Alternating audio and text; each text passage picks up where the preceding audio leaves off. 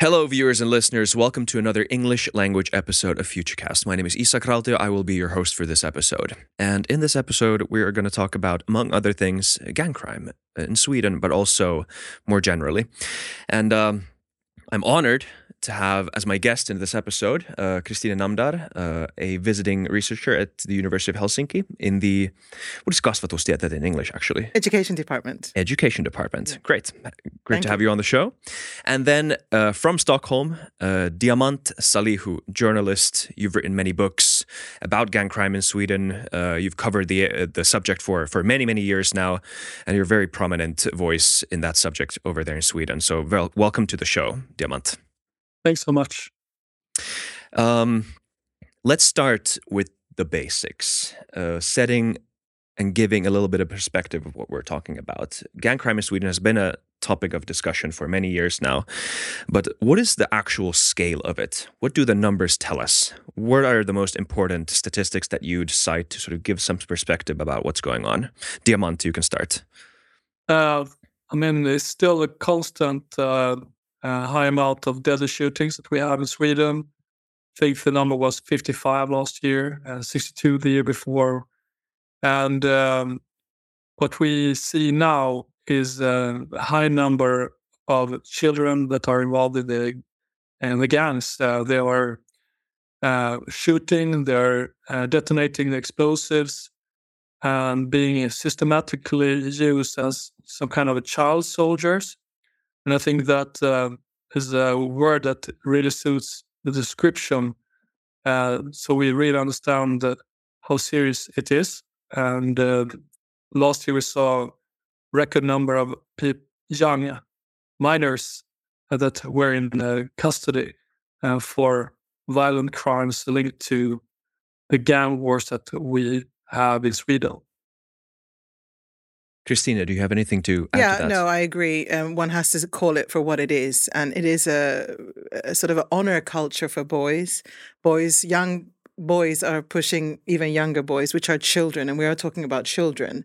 Um, so this phenomena for, for Sweden is even younger than it has generally been. I mean, it always been gangs has been a younger thing, but but uh, uh, with explosions and shootings, I mean, this doesn't even happen in London. So we have to understand the scale for a population of just 10 million, concentrated to a few places. And you know, the historically it's been in a city thing, uh, you know, big cities, and it is in big cities. But now it's in like small places around Sweden.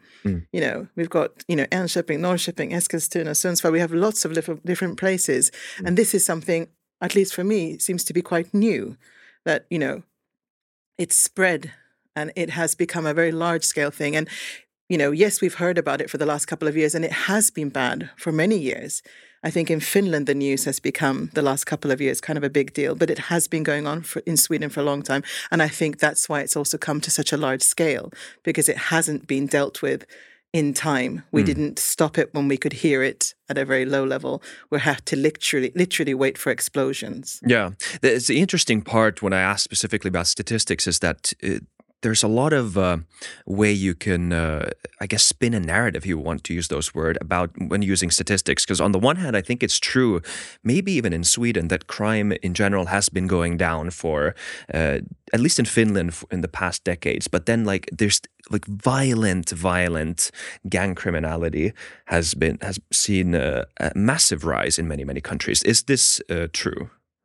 It, it would it, that that crime has become has grown in, in society in general, or, Or at least young people. at least in Finland, in the US, I think since the 90s, there's been a generally like a trend down. But like that's not to say that there isn't this uh, massive influx of new types of uh, gang violence.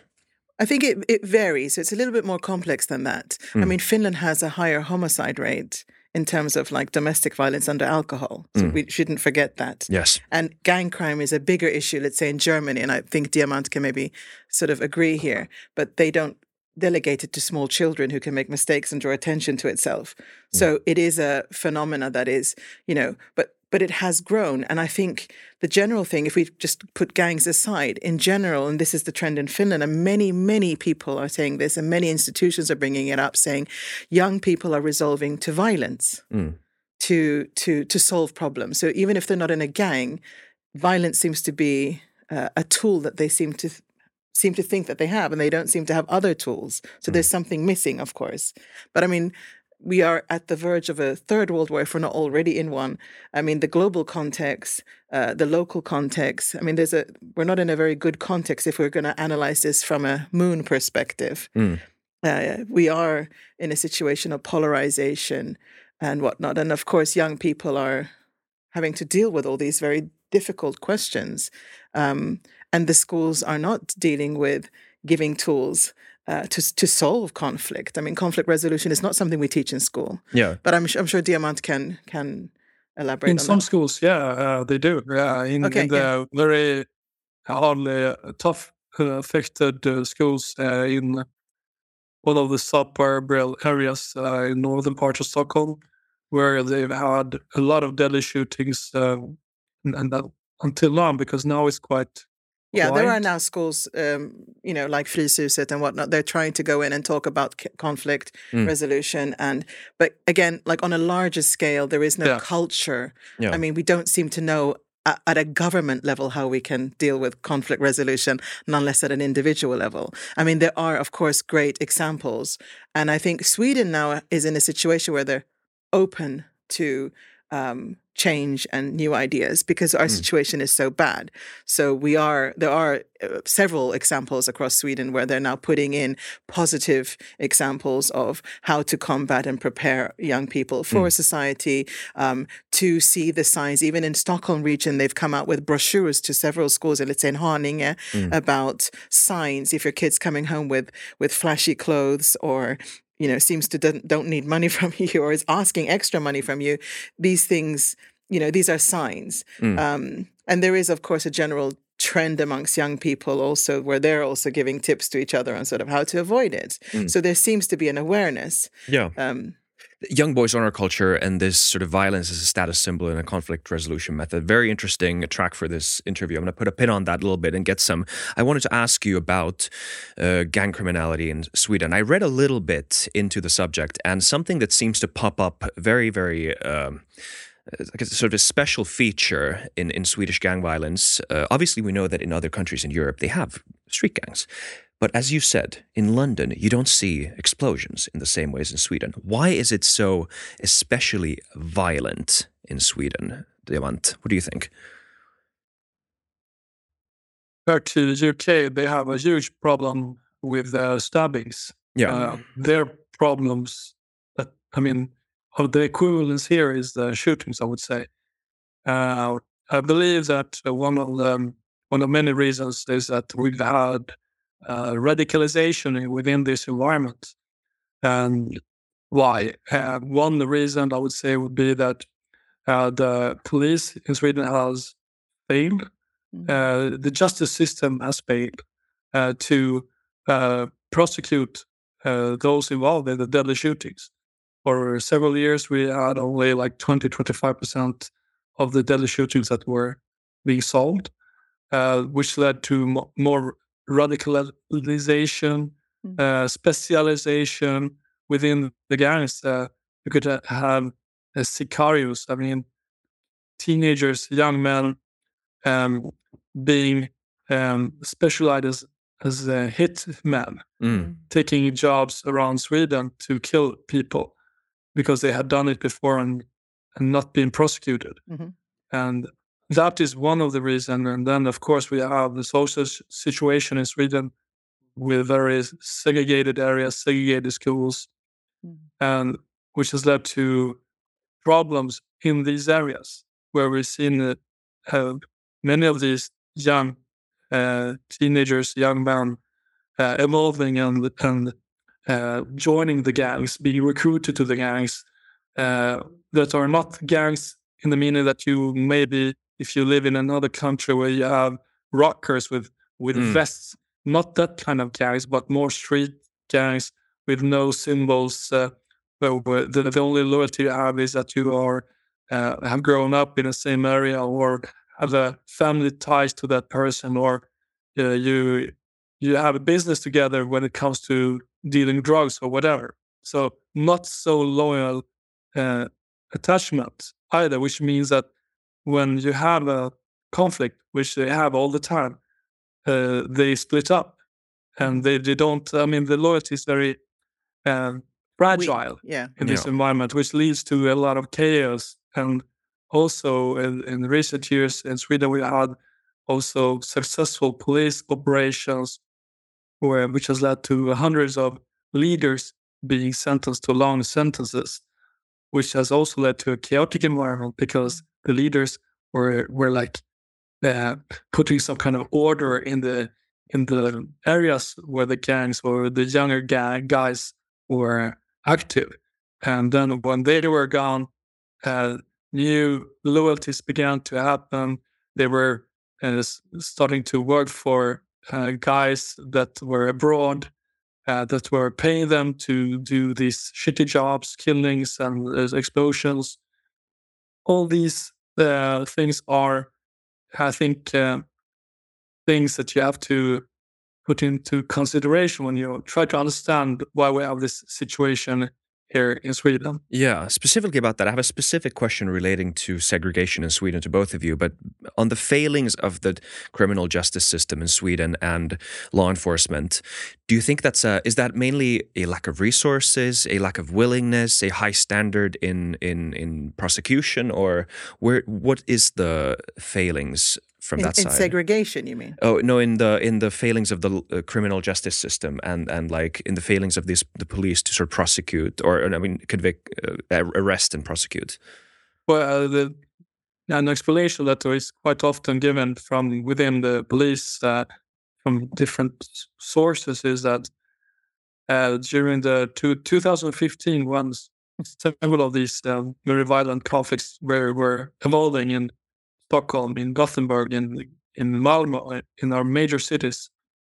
Um, at that time, police did a big uh, reorganization, which led to that those officers that really had the knowledge and the presence in our communities they uh, vanished, Hmm. and so so it became very quiet from these areas. So they lost the knowledge, and the guys that were troubled teenagers in the beginning started be, being more and more uh, radicalized as, as criminals.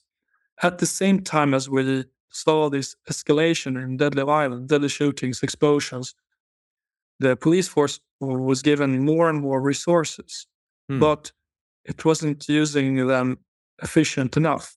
For example, it wasn't like uh, uh, quite often criticism that is uh, quite as often mentioned is that uh, when they saw these shootings and the robberies and things happening that actually involved the same group of people, but these things were happening in different areas, then different uh, local police officers were dealing with the problem instead of gathering all of these resources into some kind of gang commission Yes. where you could have this uh, uh, uh, view Um, on umbrella everything what's view, going on. yeah. Umbrella view, exactly. That is one of the reasons, and that also some areas were, were really affected by the deadly shooting. So in one area, you could have, uh, as in Järvaområdet, that is quite often mentioned uh, in the suburban Tensta is all under Järva, yeah. in northern part of Stockholm, you had nine deadly shootings only in 2021. That meant that all these, uh, many of these, not all of the murders, but ha- uh, had to be handled by the officers and the Mm. investigators in the area that that normally has to deal with these uh, crimes. But they also have rapes and robberies and other kind of crimes that they need to deal with. But they were not recruiting enough investi- investigators um, that they really needed based on the escalation of the violence.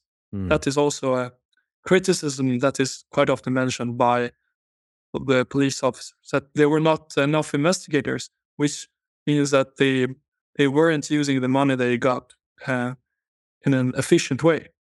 Yeah, there seems to be a systemic, Hmm. and I and I emphasize this quite strongly. There's a systemic problem uh, in Sweden. I mean, we know this in, and it's because of how it's been managed, but also how it's been run uh, or not run in this case. Uh, like Diamant said, in 2015 we closed down uh, the the sort of narcotics department, didn't replace it. That information disappeared, and and this is something that is kind of shocking to neighboring countries like Finland. Um, in addition to the fact that, yes, I mean, somewhere like in the UK, in Scotland specifically, it's been stabbing, and stabbing is actually more dangerous because you actually go to your target, you're close to it, you can damage their organs.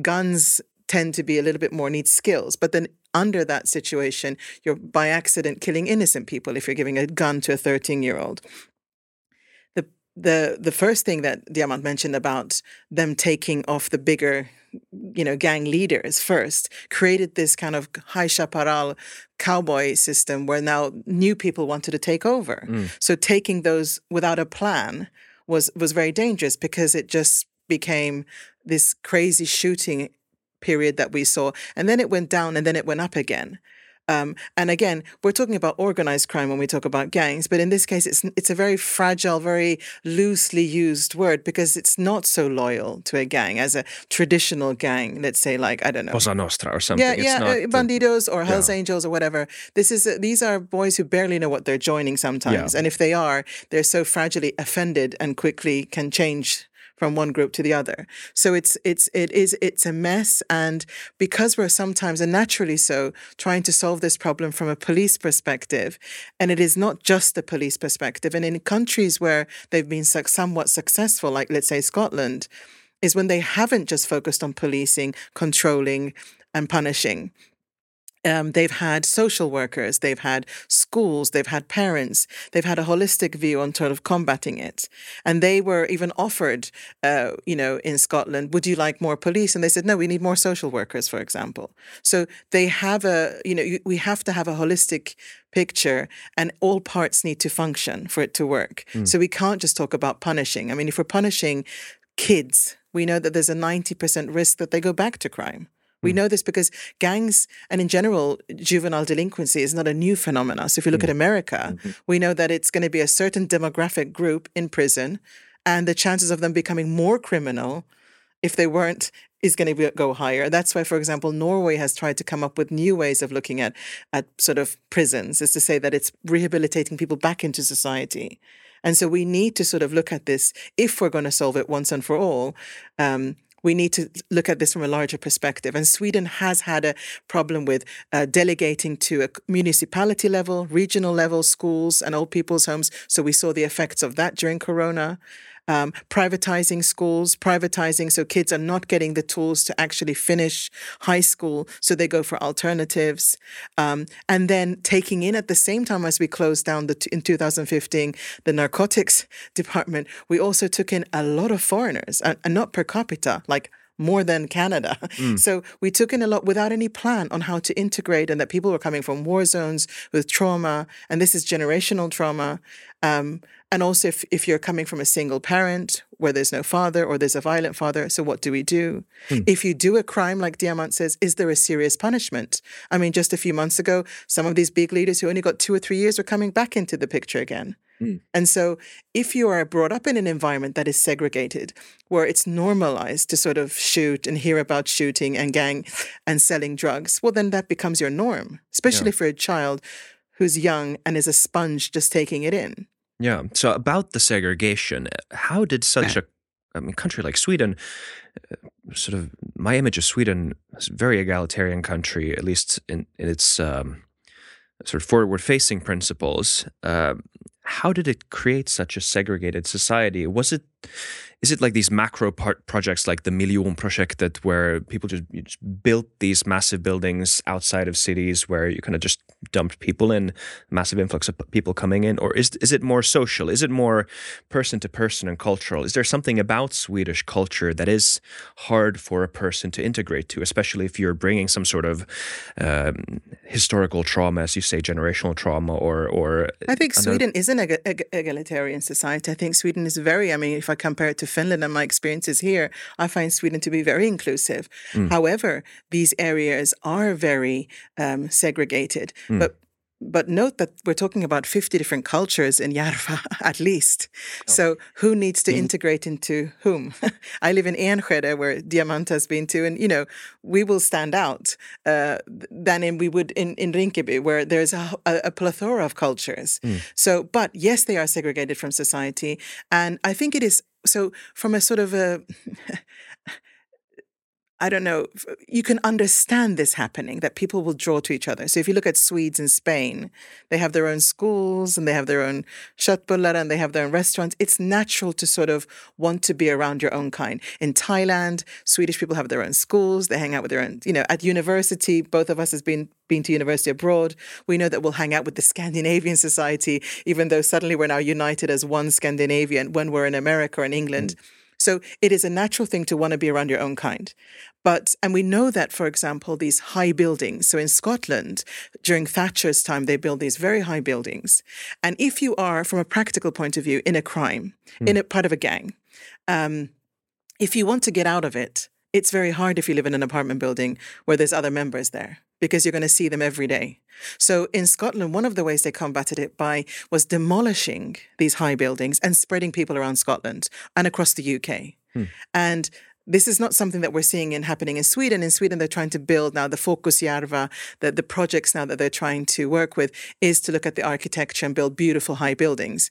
And in Malmö, when they've taken away these sort of oseriösa, these kind of um, landlords that have not been very uh, serious in their job, have not been investing back into the buildings. When they've taken away them, they've noticed that people are happier in their environments. However, it is not because of a rundown building why these kids are joining gangs. Um, so going in with tens of millions of krona that they're doing now in Fokusjärva, I keep telling them that this was not the main reason. And if anything, by building new new apartment buildings, because we're not talking about poor areas, you know, we're not like France and Belgium. You know, Sweden still is is a, is a welfare state. Um, these kids, you know, they might have to move out because it will become too expensive. Stockholm is very expensive and it's mm-hmm. very difficult to find accommodation. Um, very few people can afford areas where you know where we live. So it is automatically because of the system again a systemic problem but it is not core. It's one of many problems. But i mean in kontula and i've said this before I'm, i was brought up in Vantaa vantaan puisto which mm-hmm. was in the, those days called vanta um, another suburb um, but now it's its own area. Um, it, you know kontula will have finns who yeah. live there. There is a working class, if I'm going to use such a uh, non politically correct word. There is a working class. There is a they're mixed, but in Sweden it is very segregated. Yeah. So you will not find many Swedes. Very few. few. You might find a few Finns. Even Finns didn't feel welcome in Sweden back in the days when yeah. they were there. So I'm thinking that the problem of integration is not just on the foreigners necessarily too. It is we, me and Diamant are brought up in very Swedish parts of the. I was brought up in Växjö and you in Dalarna, so we we had this opportunity to be surrounded by something, so we could be part of it. Mm. But I mean, if you're in an area where it's only people of your own kind and own language, you don't learn Swedish um, necessarily as, as, well, or, or, or you won't have um, the same opportunities. Many of the students that I've worked with across um, Stockholm, I've worked in Sätra, Skärholmen, um, you know, uh, Kista, uh, which is part of Järva, and my students are from Rinkeby, Tensta. They don't know that they live by the sea. The archipelago is not known to them yeah. because they've been like a few times in town. So it is very sad, but it is not necessarily the main reason, but it is one of the solutions is to break this segregation. But again, we need to have people moving in different directions. Yeah. What's your take on that, Diamant? What's uh, Swedish segregation? There's a I lot mean, there. Uh, yeah, yeah. I mean, it's very. Uh, I I came to Sweden as a seven-year-old in the early '90s, and I grew up in an area with, where it was easy to integrate both for me and my parents. In the same area today, you can see a huge change where it, that area is very segregated, more homogenic as well. Uh, today, it's, um, that's a quite big Somali community in the area, uh, which is also very isolated from uh, from the rest of the community because in the local school, the parents that live in the big houses uh, that surrounds that area, and parents not only with the Swedish ethnical background but also my generation that has their own children going to school now, they move their children to other schools because they want to have more mixed schools. So you see this segregation in in not only in the big suburbs but also in smaller communities uh, around Sweden. And uh, I mean, a big reason we we have had had the EBO-lagstiftningen and that led to all those that could uh, apply for asylum in Sweden could basically move wherever they they wanted. Um, because I mean, many of them obviously wanted to live with people that spoke the same language, uh, close to relatives, and so on, which is totally normal, as Christina was describing. Uh, but that meant to, uh, uh I mean, uh, an increasing segregation because these areas and some communities, some cities were were not uh, built to take in that many people.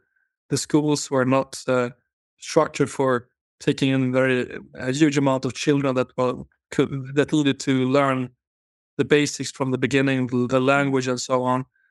And I mean that has also uh, led to uh, to to this situation that we have now. That we mm. now have like isolated islands mm-hmm. around Sweden, and, and I mean in the majority society might not always be very welcome to integrate and go there and just hello uh, welcome welcome how can we make new friends?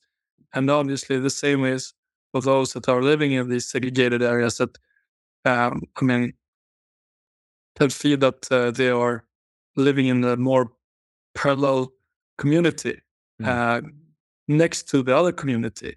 And these two communities don't always have very natural ways to to to mix up because the children go in, in segregated schools.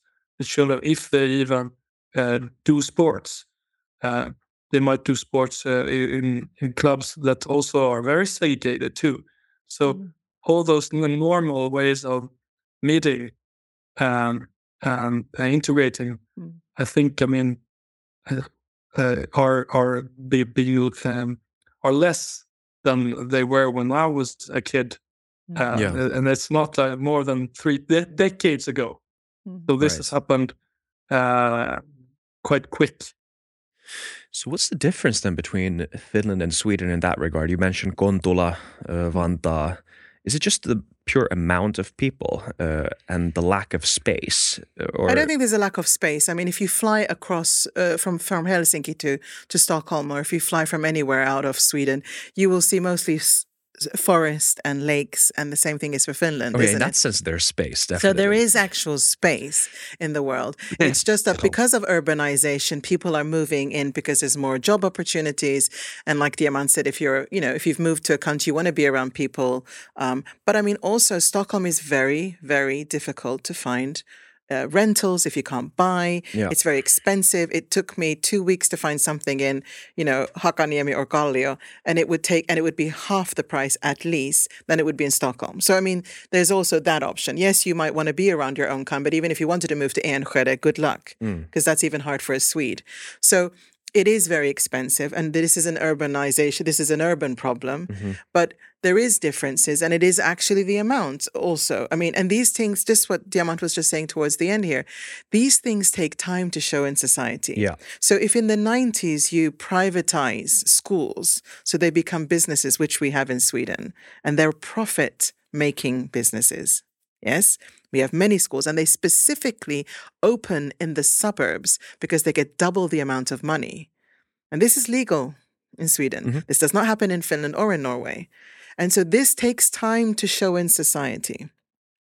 When you close down something in 2015, like a police department or a narcotics department, it takes time until it shows into society. So it takes time to develop a disease in that sense. It doesn't happen overnight. So people shouldn't be surprised. But it's small things that in the long term will add up and become a big problem. So Finland doesn't have as many foreigners, that's true.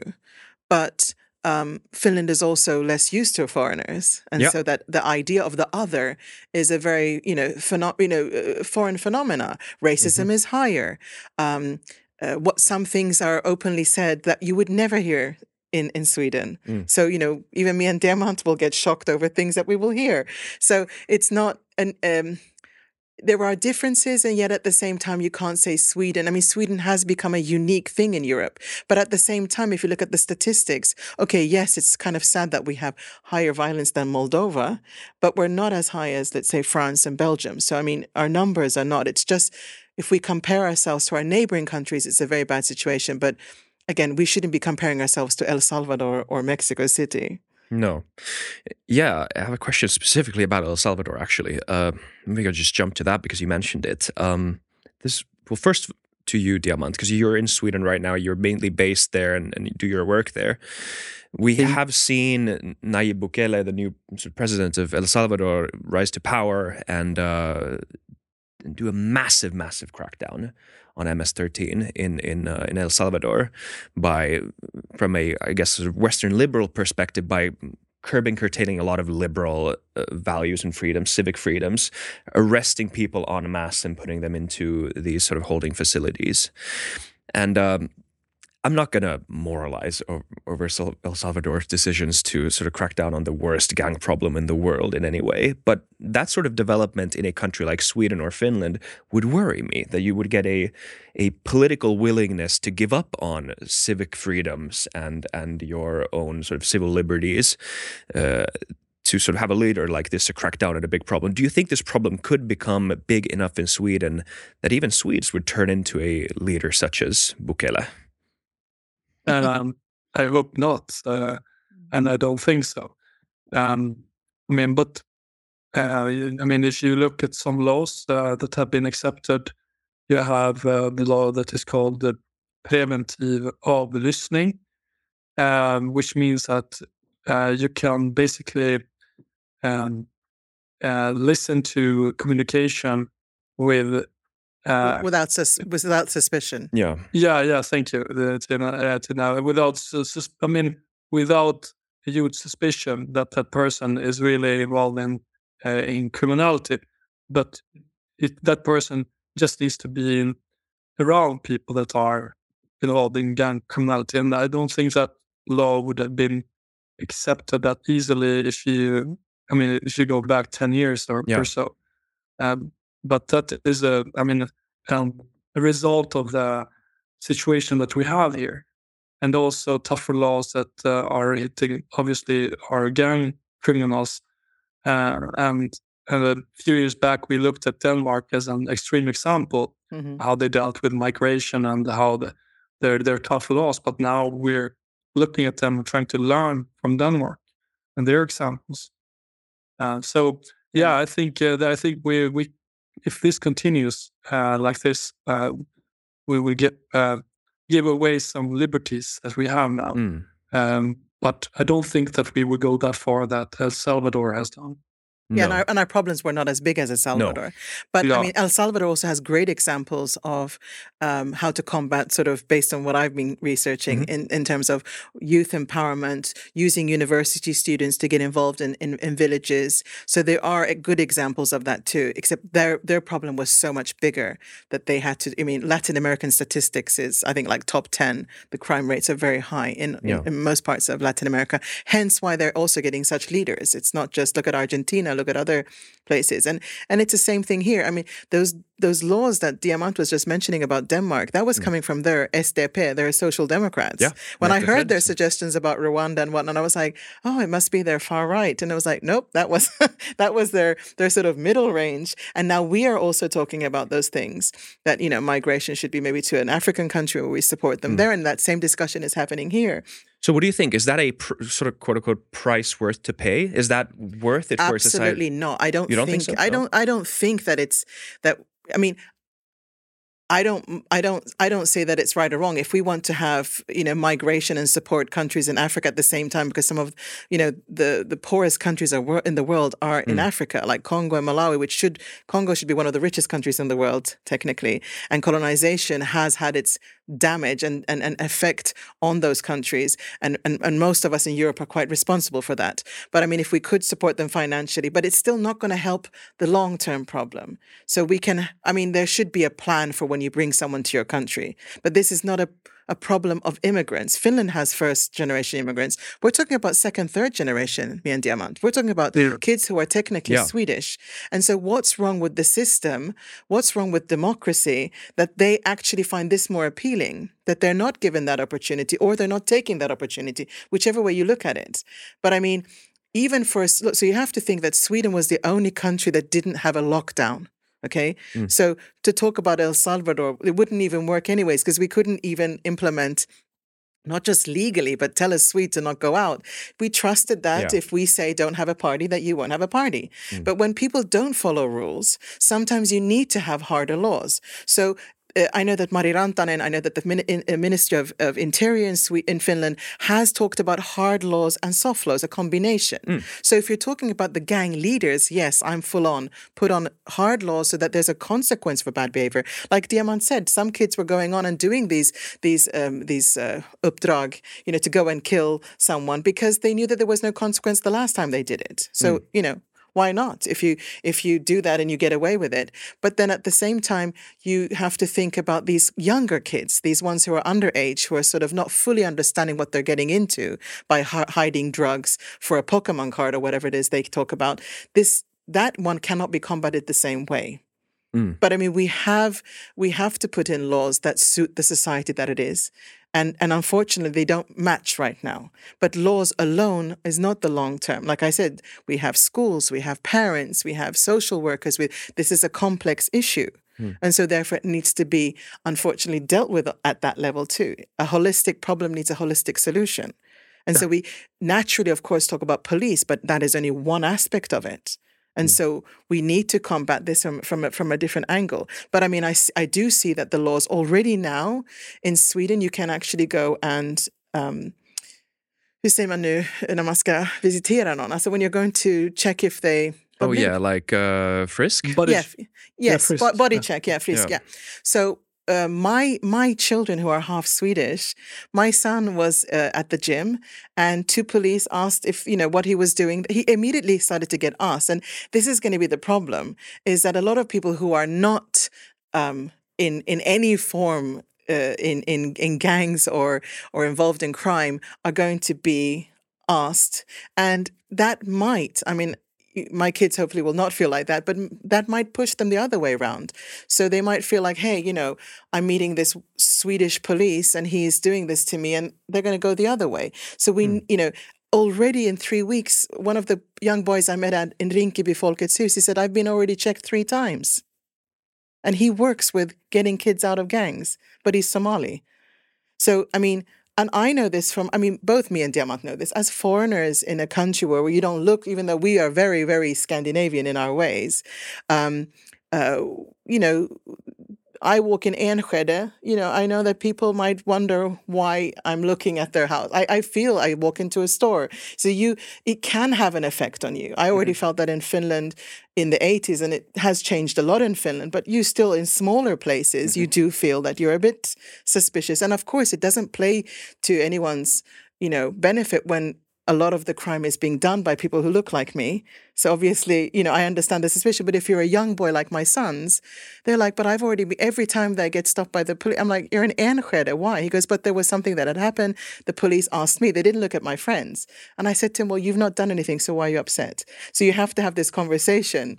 And I think parents need to hear this so that they can talk to the kids and say, this is for the safety of society. Hmm. So it, it is is it's really not an easy question. We need harder laws, but it will affect us. So we need to be able to give up our own freedom for this to work. I don't know what you think, Diamant. Yeah, what do you think about that? Is is Denmark a good role model for Sweden right now? um, at least Denmark has done something. Yeah. I mean, they were early to deal with the gang violence, uh, right or wrong. Uh, I mean, they don't have as many deadly shootings as we do, but they have a lot of crim- criminals. They have rockers, but mm-hmm. they have around 1,225 rockers. And according to the latest numbers here in Sweden, we have around 62,000 people involved somehow in the criminal environment. Yeah. Obviously, and not that all is of actually them are by two-. But well, what, yeah, and that statistics actually showed that you had to have several affiliations for that to be considered that you had an affiliation. So it wasn't like those sixty-two thousand had just one anknytning. They had several anknytning. They had several affiliations to a gang. So that statistics is probably even higher if we want to do broaden it. Oof. Well, what I think is, I mean, it's worth to mention uh, in this topic is because a lot of focus, especially when I speak to fans, uh, is like uh, this, they look to, they look, they see my the migration as a as, Yeah. as a main problem, and I mean that might be a part of the problem dealing with how to deal with people that migrate to your country and how to integrate them and all that. But what we see in Sweden at the moment is Um, I mean, uh, another involvement, which means that we see middle class Swedish kids Mhm.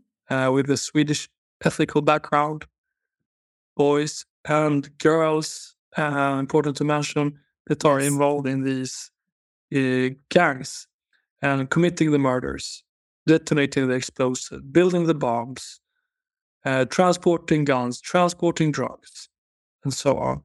So, I mean, I, as Tina mentioned, I mean, those that are involved now in the worst, worst crimes, they might be second, third generation kids.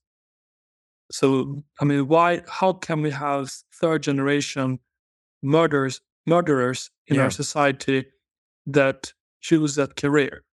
Mhm. And that is a more important thing to, I mean, to discuss. And I think that's a part of the explanation is the the huge social problems that we have with segregation and all that we have already discussed. Yeah. Because these guys, often guys, uh, uh, can very often have family members uh, that have chosen totally different paths.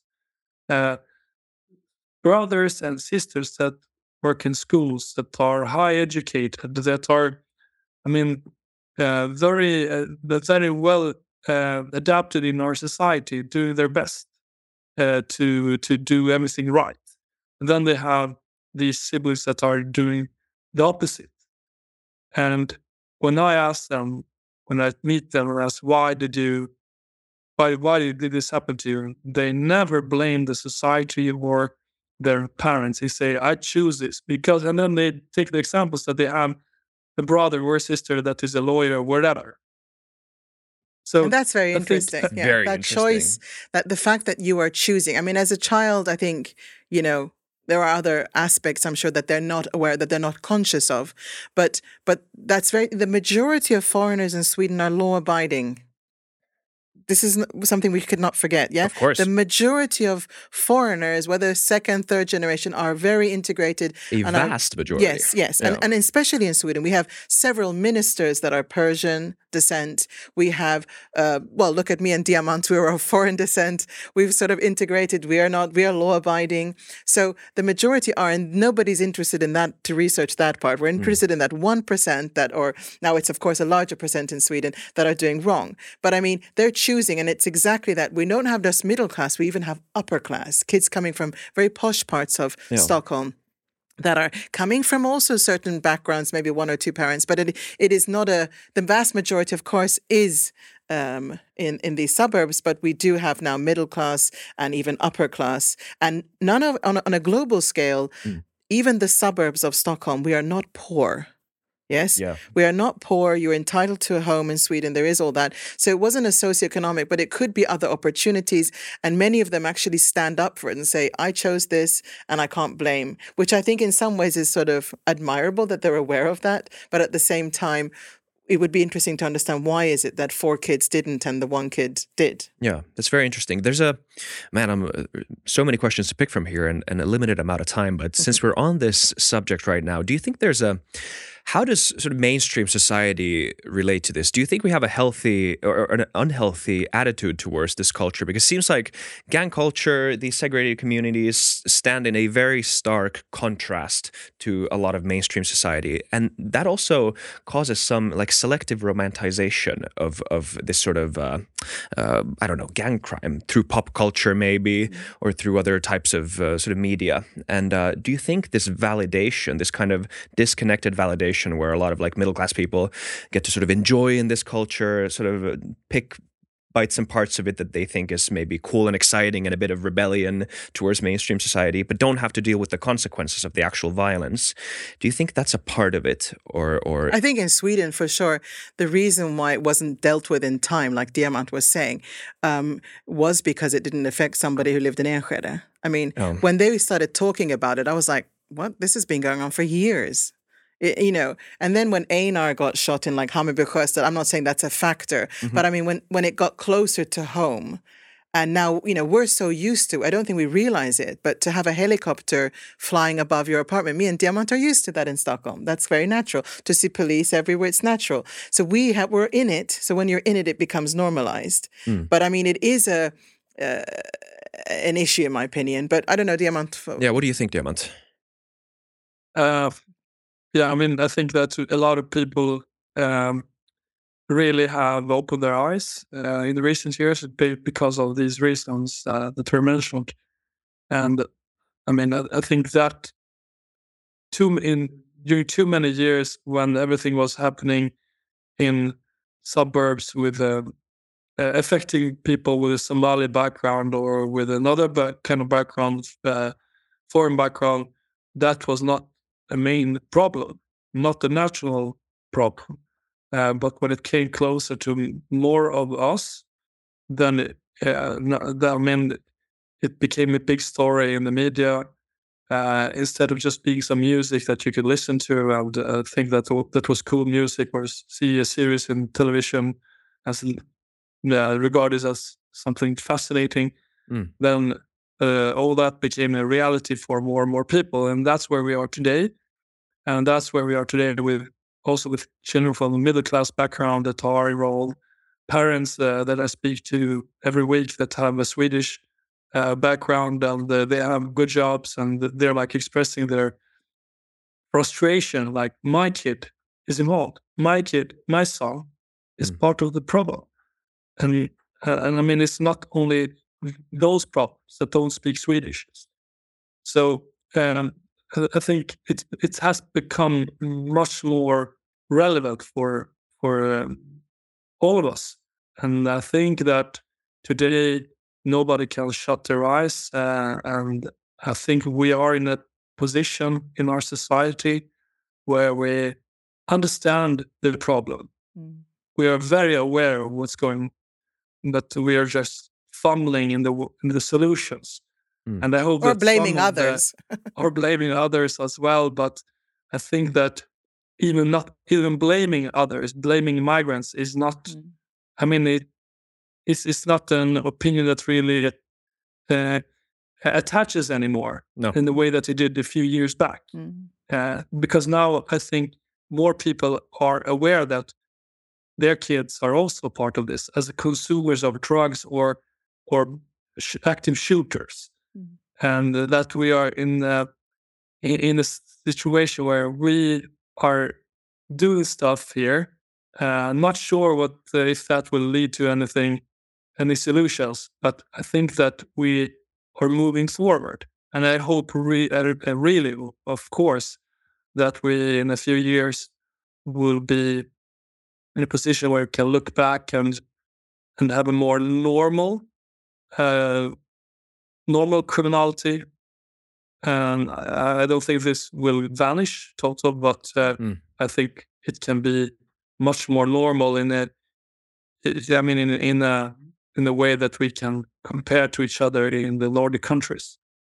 I think I think for Finland to to look at this phenomenon and try to figure to learn something from Sweden is good. The way Finland has hyped up gangs, um, I wish they would have hyped up, you know, racism and other issues that existed or alcohol problem in this country. I mean, I'm not saying that they haven't, but the way that it, it became a bit of a cool thing. And I think sometimes if we focus on the not so cool things, we might not get these negative effects. Mm. And it's just much more cooler to say, oh, you know, it's gangs. And of course, amongst the kids, from their perspective, there is a culture. Yeah. It is normalized. There is music. There's rap. You wear the Gucci hat and the the keps uh, or whatever. You know, the mm-hmm. kids want to look like each other, and it is normal for their age group, and it has become a cool thing. And the music industry and the media, of course, everybody plays a role, but at the same time we are talking about children and that we do have a responsibility as adults. We do have a responsibility as civilians of a society together to combat it. And that's why I think that if Finland is in a position where they're not suffering as much, then I have advice to say, well, we need to then support Sweden. We need to give advice on education and whatnot. If Finland has such a great education system, why can we not support? Finland sweden has been in a position to support finland in mm. times mm. of war and this is really our kind of war. And we haven't had the same history. We're culturally very similar but we have very very different experiences. And of course we have had uh, a, a, more more diversity for a longer period of time than let's say finland.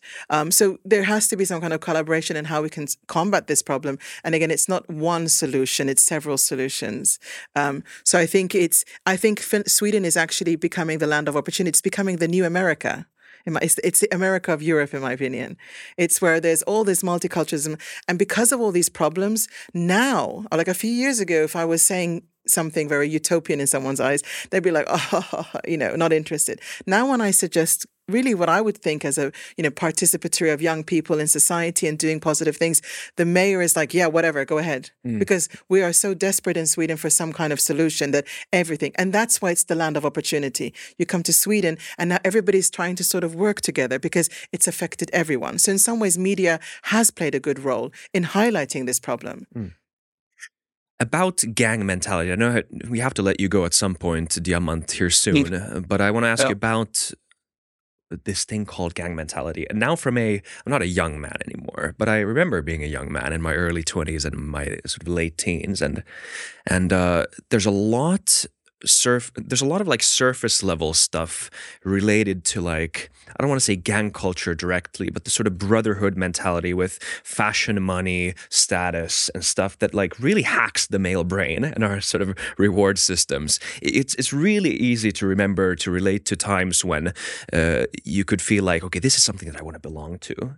But then obviously I wouldn't pick that path in life for myself because I realized the dark sides of it is that I'm probably gonna probably not going to live until I'm 30. Mm-hmm. Uh, it's a very volatile uh, market. I'm not going to learn any necessary skills necessarily for like a normal work life, and mm-hmm. and there there's a lot of other stuff in a quote unquote normal life that I find very very valuable now. So what is it that drives young kids um, towards this sort of um, I guess, yeah, gang mentality and sort of recognizing that the fact that, yeah, I mean, there are some things there which universally every single young boy can recognize as being attractive.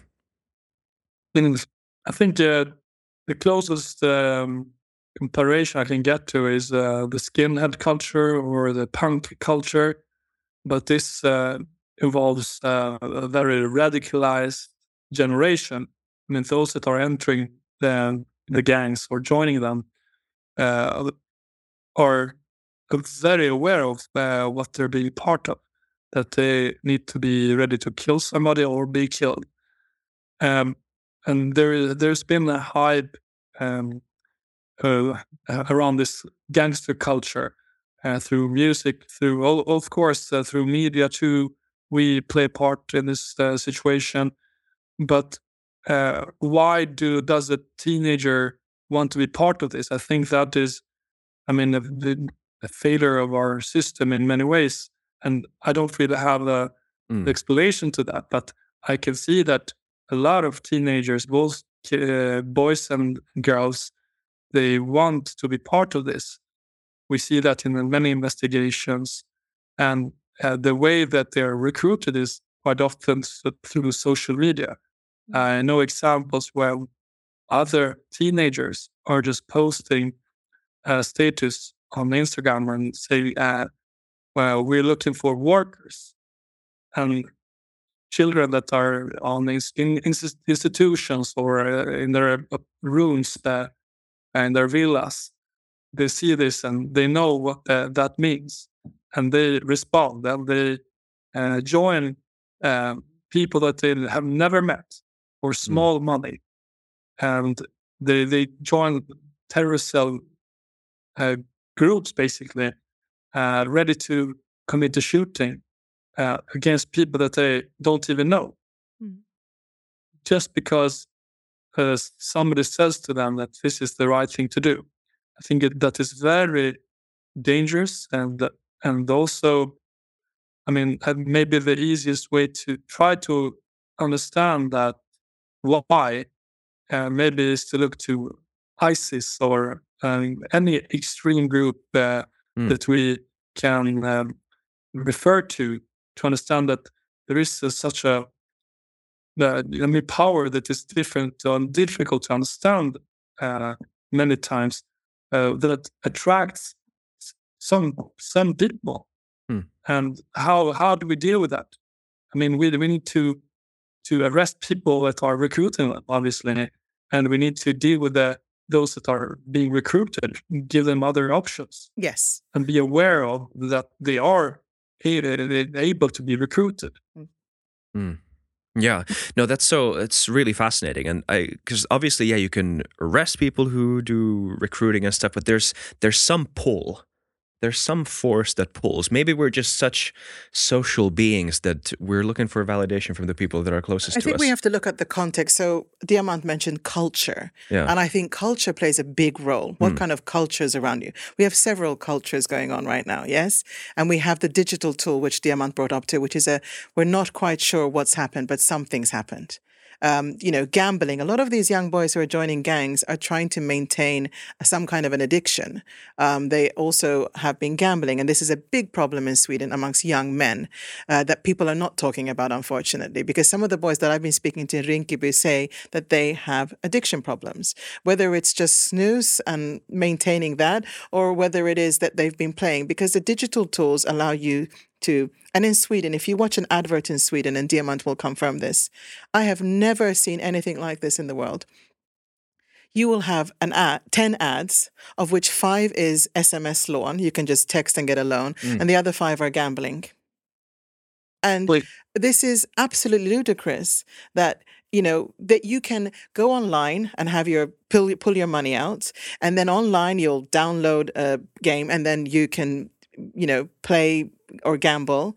And so everything's done on this tool. We know that the algorithms show you already what you believe in so you don't learn about diversity and you're fed whatever you want. They're able to recruit. So kids go online and there's this mis and disinformation where they're you know even facts are not even now facts you know and we talk about fake news.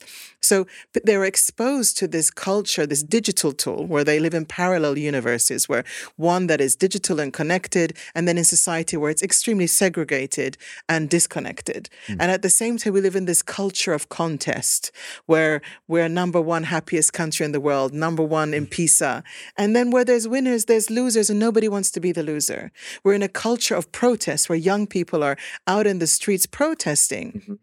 Against war, against the climate change, taking those big questions much more seriously than we adults.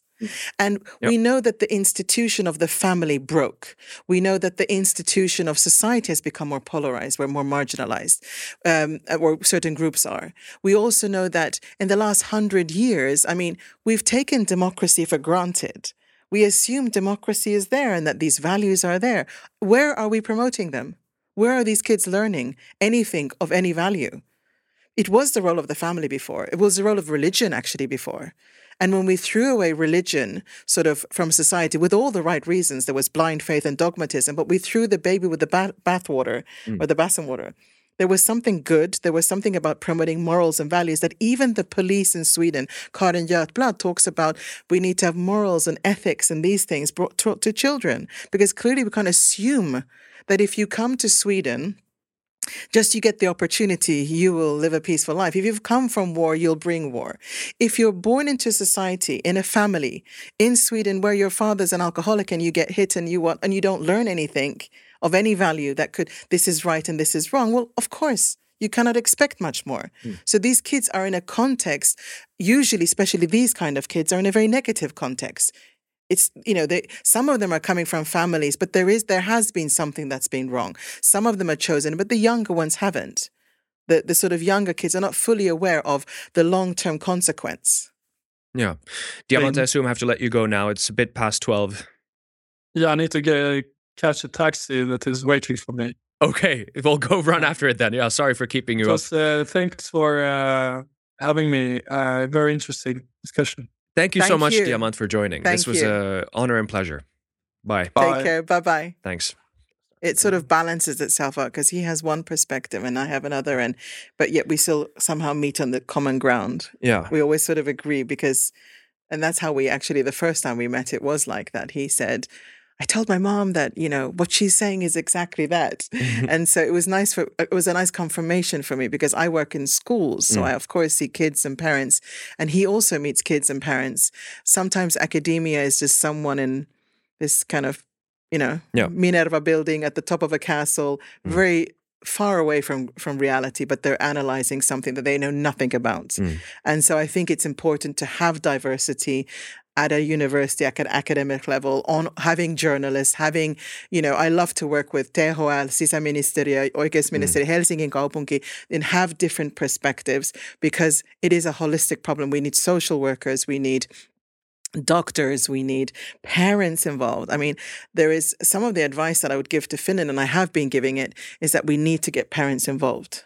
Parents are the first educators. Mm. They have the first five years. So early childhood education is very important. The first five years is of avgörande. It's it's actually crucial to the child's well-being. So coming in when they're already radicalized or an extremist or they're in a gang, it's kind of late. I'm not mm. saying it we should give up, but it is very late.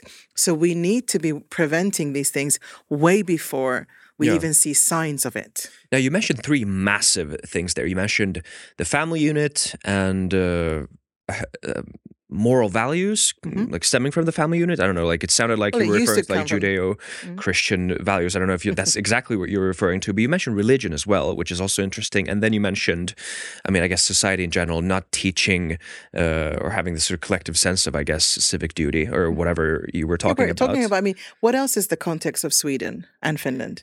Is that they're very secular societies, very individualistic societies. And who comes here? Who do we have here? If we're looking at the migrant, very collectivistic, very um, religious. Um, they have a, another view on society. So Yeah. we have this contrast. And both are important. We should have, we as a Scandinavian should have a more collectivist. We should think of our communities, uh, you know, of our nations. But at the same time, we need to also take our moral duty. So the Swedish system wasn't wrong to say, hey, if you're told not to go to a party during Corona, you should not go. And that should be on you. We should be mature enough to be able to make such decisions. So I think I think religion, I think one aspect, and that's part of my research, is that there seems to be something lacking in, in democracy or in society that the kids are appealed to fill this void. And when we have looked at a child in whatever negative outcome, um, whether it be gangs, juvenile delinquency, or or bullying, or whatever, we've missed the aspect that. And, and in Finland, we've fo- focused a lot on socio-emotional and emotional, um, you know, sort of capital of the child, which is important. And not to say that emotions aren't, but we've missed this sort of spiritual, this existential aspect of the child, the sense of meaning and purpose, which a lot of these young boys are looking for. And not just in gangs. I mean, I'm a secular liberal, liberal and I do like our uh, society based on individual freedoms. But I mean, there does seem to be an sort of vacuum left from. I don't know what it is. Is it losing a unified religious community or uh, just this lack of purpose? And you see this Yes. both in young men that are not even involved in any gangs, just Absolutely. just I mean- young guys in general. Many of them. Exactly. A lot of people tell me, oh, well, it's, you know, foreigners. No, it's not. We have also mental health issues in our own community. We have one in three, according to THL, one in three girls have mental health issues. We know that's an internalizing problem, yes? So that's an internal conflict I'm taking care of. It can, of course, show itself in other forms too, externally. Then we have, of course, gangs, which, of course, destroys the community. It's an externalizing issue. Um, but we we have to look at the holistic aspect of it. Mental health, if you look at mental health reports, the big ones that the UN do, in detail, when the when the young person describes what is mm. bothering them, they talk about being lonely. Mm. They talk about wanting more autonomy, more action, mm. wanting to find their purpose and meaning in life. So therefore, mental health is perhaps an existential quest. Yes. And at the same time, when you ask young people um, who are radicalized or joining gangs, they are also looking for this sense of cohesion, being part of a group. And many of them have found it there, And- right? yes, and they have found it there. But the thing is, is that as soon as you feel a Christian or part of a gang or when when you feel a cohesion with one group you're automatically at odds with another. Yeah. okay? So as soon as i'm a christian then you're a muslim and then we have Mm. different ways of seeing life after death for example. And so we need to find a common ground and young people want to find that. And i think mental health issues is is our problem. That's the majority. It's not actually gangs. It's majority have mental health issues. And that's why i've tried to ask a, a deeper question that yes gangs we know that education is important for them to finish you know gymnasiet high school upper secondary school lukio is important we know that to speak a language is very important you need to learn swedish you cannot be in sweden for two or three generations and not learn Not it learn there's Swedish. something wrong with the system if that has allowed for it to happen That's actually really insane. It is insane. It's really crazy to think about, like uh, how it's like learning to communicate uh, in a country is one of the, or just as a human. and it is frustrating if you cannot yeah, if you cannot both sides. yes yeah, it's- exactly. it's very frustrating to not be able to make yourself understood Yeah. if you ask me to explain my emotions in finnish i might struggle you know but and it would be very frustrating for me Hmm. if that a- was your only way to communicate Yes, with if that was Finland, my only way. But I mean, at the same time, there must, I mean, I can understand when adults can't learn, especially Finnish language. You know, difficult. I learned it as a child. It was very different. So it was easy for me. And I went to, it's easy for us to say that, but I learned it as a child and I went to Finnish school, which I'm very grateful to my father that he forced me to because I could have gone to a Swedish speaking school. Um, but if you come here at over, you know, 16, 17, 18, as an adult, it is very, very difficult to learn a new language, nonetheless Finnish. So one uh, thing that I've heard mentioned, actually, this was Diamant when I listened to some of his interviews, that Mm-hmm. um, uh, for ci- Swedish citizenship, and maybe for also some other, uh, sort of, I guess, like civic, um, Duty.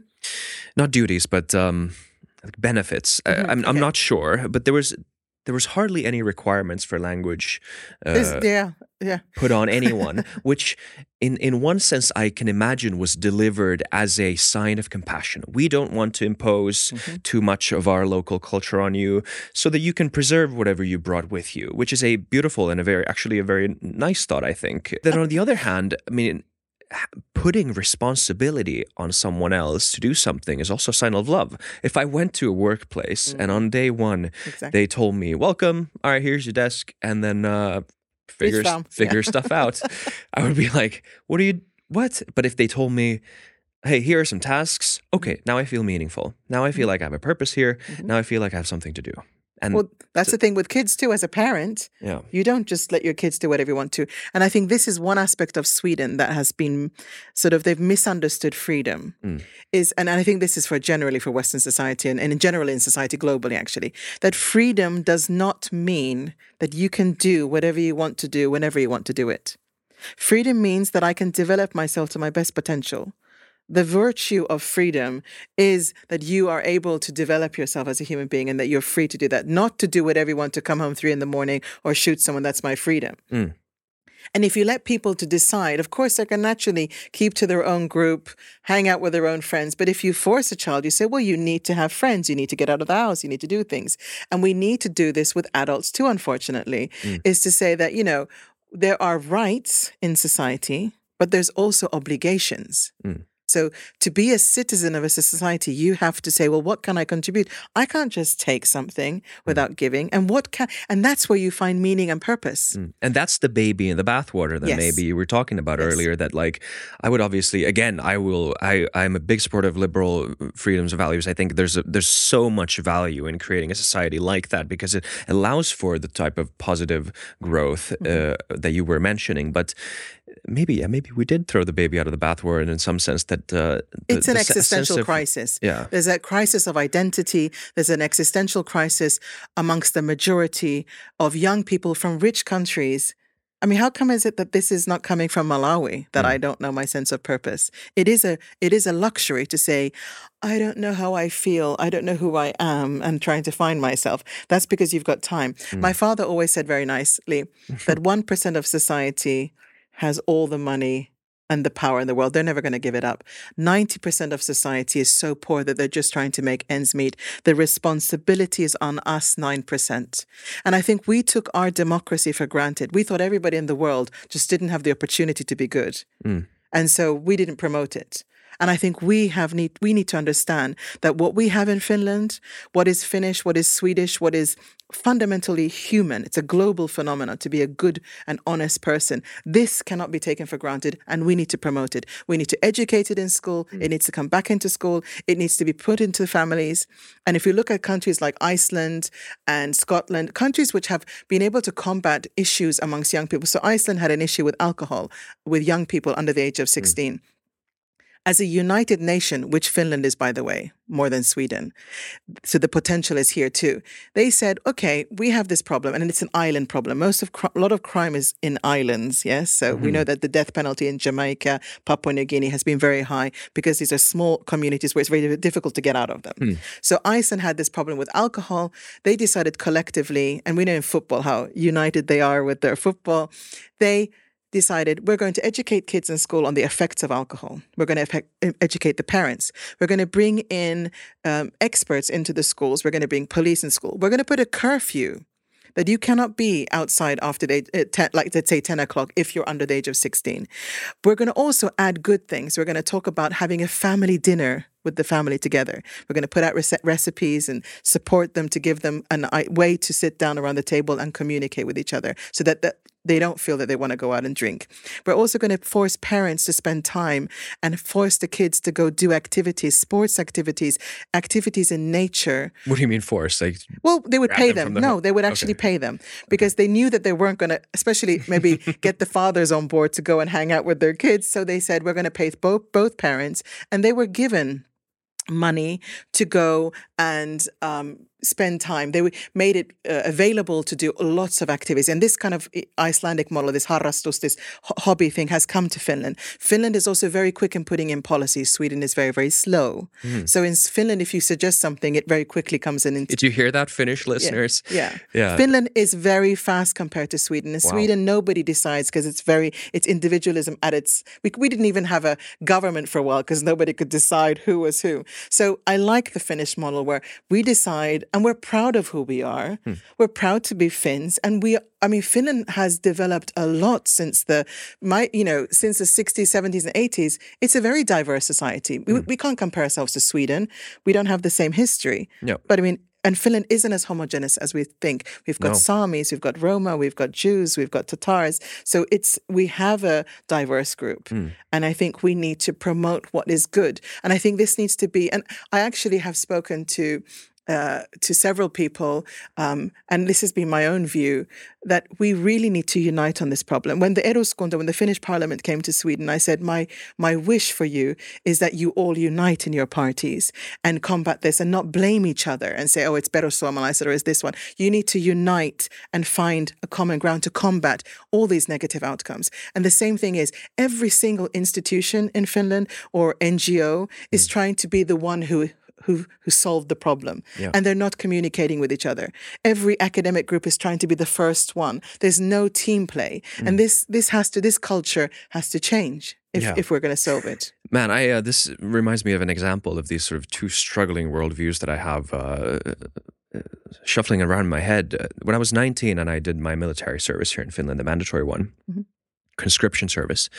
I uh, I was sort of on principle, sort of rebelliously against it on a political level. Like my government shouldn't be allowed; they're infringing my individual freedoms to make me do this, take out a year of my life, and and uh, serve and do something that I haven't made a free choice to do. And to some extent, I mean, yeah, sure, there's an argument there. I can understand why people would say that, and like a government that has power to do that, it can easily be abused. Mm-hmm. But there's something so remarkably beautiful about an experience where you bring at this point guys mostly but also some women mm-hmm. together from the working class to the upper class everyone puts on the same suit mm-hmm. and you work on tasks together yes no one even you don't you probably forget the background of your friend unless mm-hmm. you then get to know them later but like in that moment when you're working on a task together you're one team one unit and i think there's something really really Spot beautiful on. about that Spot on it's one of the things that i've been promoting in sweden that the military service or the the, or the civil, civil, service, service yeah, yeah yeah so, so civil service or military service should come back in fact i think it should be service to society mm. one of the motions that i helped write and i suggested to the member of parliament who's now the deputy mayor of stockholm was that university students should be putting X amount percent of their time into society. And they should be getting either credited or paid for it. I think credits would be great. Because it's a model that comes from Bolivia actually. They had a huge amount of problems and they were having problems in the villages. Um, and there was a big sort of gap between rich and poor. So the universities there started to say that any course that you're doing, you have to put X amount of hours in the village. Hmm. And that's a wonderful model. So the same model we said, if look, even if 2% of universities in Finland would allow for their young people to get credits in hmm. putting service into society. But the military service, I think for boys especially, but even girls, mm-hmm. I think it is a wonderful thing. You like you said, you come in, you're stripped of your background, you're you're one, you you wear the same outfit. And if you want to play with guns, this is what I say in Sweden. If these boys want to play with guns, varsågod, go ahead. But do it in a way where you're at least defending your country mm. or something. I'm not for war. I'm mm. actually against it. But there's something very good to learn discipline, mm. to learn that because the parents are not teaching this. Again, you have to do certain things and you have to get out of your comfort zone. And whether it's siviilipalvelu or military service, whether it's civil service, it's important. So I think, and Sweden is beginning to realize it just because of the context that we're in, mm. that we realize that we cannot, we don't have the manpower to defend ourselves. Finland has a great manpower. We are very good in our airplanes and our and our and our sea sort of military, but we don't have the manpower. And if you ask kids in the suburbs, would you defend your isama, your father, mm. fathers? They would not defend Sweden. Mm. And that's very sad. And there's also a question there. If you're coming from immigrant backgrounds, and we can mm. call them third culture kids, even though they're more complex than that, mm. if you don't identify with your parents' culture and you don't identify with your host culture, then what are you? Well, in my opinion, you're the perfect candidate for global citizenship because we talk about global citizenship. I feel like a global citizen. I feel like I'm from Kangasala. I feel very Finnish and I'm proud of it, but I'm also Swedish.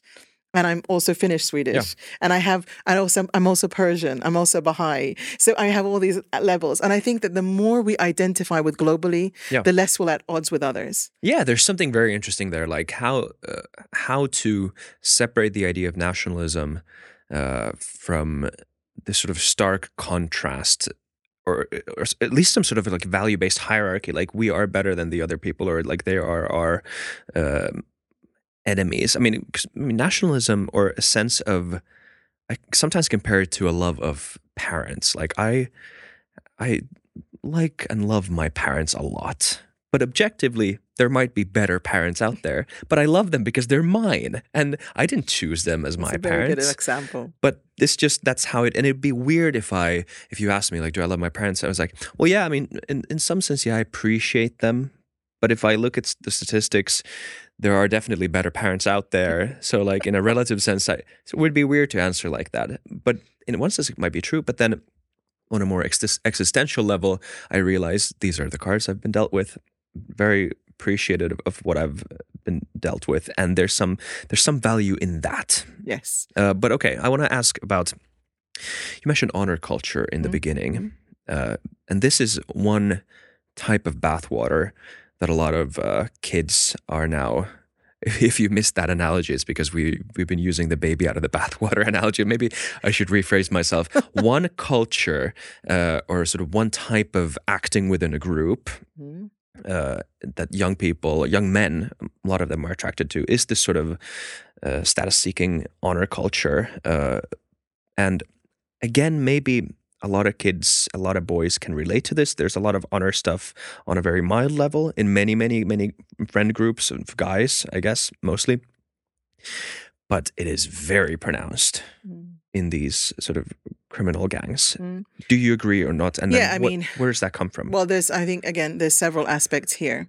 Uh, we look at context, so context of materialism. Mhm. We are in a culture of materialism where we promote look out for yourself. So, of course, wanting status and money, and Mm. you look at the music videos, it's all about, you know, money. And what is our definition of a successful person in society? Just the average person. Ask anyone. Well, someone who's got a stable job, a good income, a house. You know, we're not too different. We just do it a bit more subtle. So, you know, a professor might want an income from uh, some kind of Academy of Finland, and then someone else might want to get it some other way. And they, if they don't feel that they have the same opportunities, they'll go get it somewhere else. Yeah. If you feel that I'm not going to finish school and I don't have eight years to go and do that to maybe maybe get a job, maybe be accepted. I mean, I've had to work very hard and I'm still not, I feel accepted in any ways, but my acceptance is not dependent on others. And I have that inner reflection. I think that this ability to reflect within um, is a very important one, and we don't talk about it. We talk about critical thinking when we try to combat these issues. That they need to be critical about who's who's coming their way and what what are they reading online.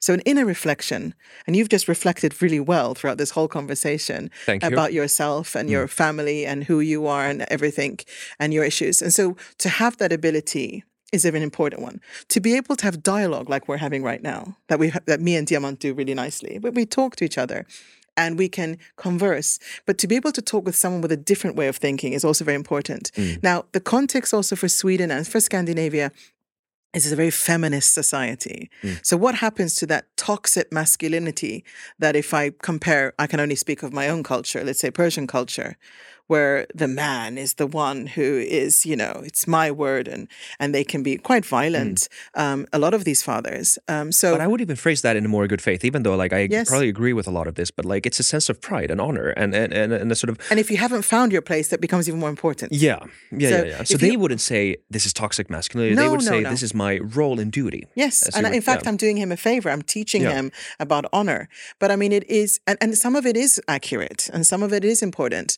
Now, of course, a lot of these boys don't have fathers. Mm. So, what what male role models are there out there? There's more female teachers, so we need more male teachers. Mm. We need more male role models, and we need to ask ourselves: Do we have anyone in our community that's a single parent that Mm. might need a support as a man?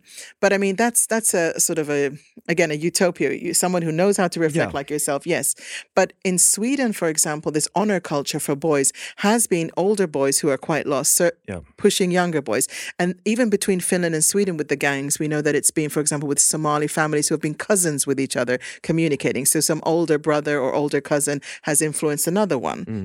So boys, of course, have an influence on each other. But what we've missed, I think, is that a lot of these people who have come to Sweden, for example, um, the men have not found themselves uh, in in and they've been sort of Yeah. neglected. And i would say that even in general in society men are quite lost. I mean you you have to be very careful what you say now because there'll be a me too against you and you have to be very careful how you talk and how and and we know i mean we have good eyes. We have the good lens to say we stand up for women's rights even though it's not even fully equal in even in our societies.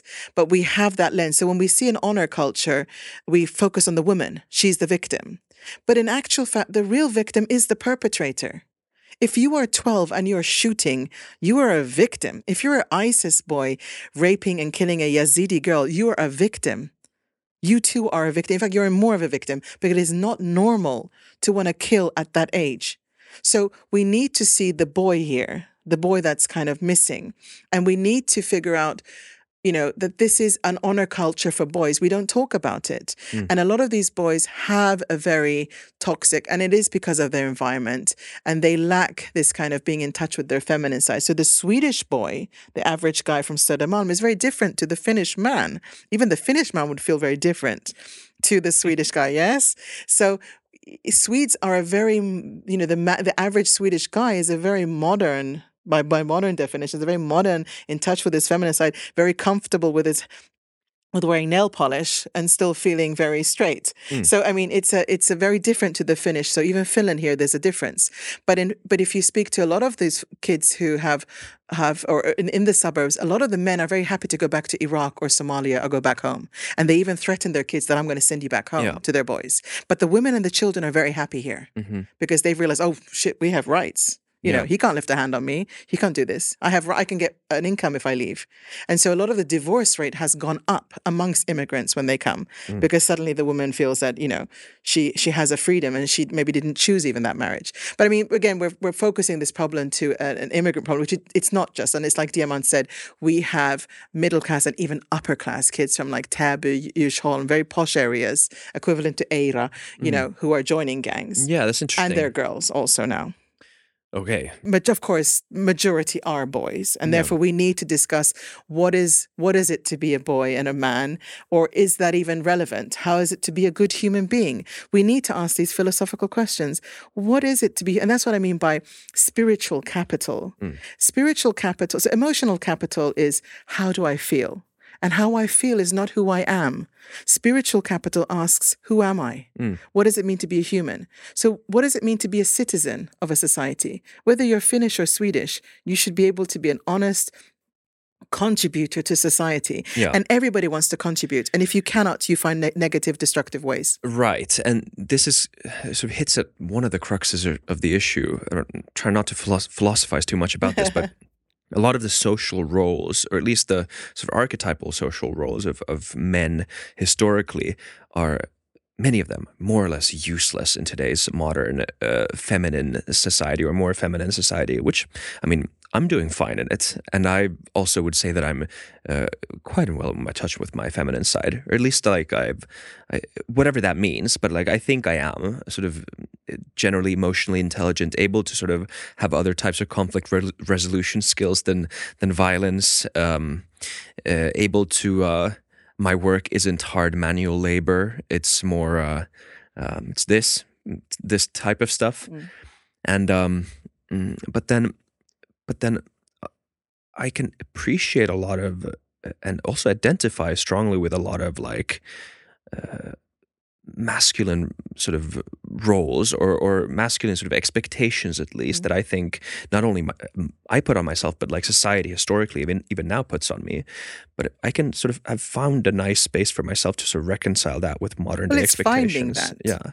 But I feel like some people feel a repulsion to this sort of new type of living where things are more equal in that sense from an older perspective more opaque hard to sort of interpret where do i belong in this sort of where everything is equal there are no edges and no sort of cracks Well, we, anywhere we're to- not an equal, and we, we, we are never going to be equal fully. we're not, never going to be similar at least Yeah, or we're- the yeah, same And this is the thing: people misunderstand, for example, integration with assimilation. People Hmm. misunderstand being getting along. So I believe in this sort of unity and diversity. I was brought up with this concept of unity and diversity. We are united, but we're different, and it's okay to be different. Hmm. But we need to have a common ground of what's right and wrong. yeah and then because of this repulsion towards this whatever culture Yeah. uh, do you think do you think that is one of the causes why people move to the other extreme like i'm going to be hyper masculine if you don't even like um, the little part of masculinity that i've been trying to sort of Well, it's natural. When the pendulum Yeah. is this way, it goes from one extreme to the other extreme. yeah Look at Iran. I mean, it's gone from like super religious to I don't even want to wear a hijab. I mean, it's like Hmm. one, and that's how society it does until the pendulum finds a balance. So pendulum usually goes from like my parents used to be really strict and beat me to I'm going to let my kids do whatever they want to, and Hmm. it goes from one extreme to the other. It's a natural thing. So finding that balance, I think, is part of life. And that's why people usually find that a little bit later on in life. Mm-hmm. And so young people, it's natural for them to sort of want to test things. And yeah it's normal to be a little crazy when you're younger isn't it and you should be Yeah. and i and i think uh, healthy adults should be to an extent too Yeah. so you you are meant to but it's finding that balance and that's why young people need tools and Mm. support in finding that because we know also gender has also expanded it's not Yep. just so black and white anymore Yep. so people identify in different ways and therefore we need to sort of allow but but how much of that is important to the whole of society there needs to be some core. You should be able to do whatever you want to do in your own time. And then there needs to be a common ground. So we don't have to completely agree like you said but we need to find certain things where we can so that you see it's like uh, Yuval Noah Harari says very beautifully. He says that you know we need it's in like in football um we have a World Cup in Qatar, and you are Finland and I'm Brazil, and we meet, and we're different, and you're still Finland and I'm still Brazil, but we I'm agree. You're going to lose now. Uh, I should have said another country, but let's uh, you you we agree to certain rules, and therefore we can play. And we follow those rules, and you're still you, you're still Finland, and I'm still Sweden. Yeah. But we have to agree to, and that's you see, you can't. Not only do we have internal problems in Sweden, And Finland has also its own internal problems. We know that alcohol is a big problem, uh, domestic violence and whatnot. Um, we know that Sweden has its own issues, which we are just talking about. But we also have a global problem. And the nation state played a very important role in, you know, 100 and 200 years ago, we became these, you know, Sweden was enemies with Skåne and Denmark Yeah. just 150 years ago. So now we say we Swedes and we Finns. Finnish, co- the concept of Finnishness is a new phenomenon. Yeah. So it's it's it's not we, we are not Russian, we're not Swedish, we are Finns, and we actively put a you know lippo, we put a flag, we put a, a kalevala, we put a story, we put a hero, we put a song, mm-hmm. and then we said fatherland, isänmaa, and we promoted it in school, and we and we finished, fixed it. And I think that's one aspect that as a as a as a foreigner, if you come here, you can be a part of that mm. In Sweden, we're less apologetic. We're sort of like, oh, you know, we don't put the Swedish flag because then that's racist.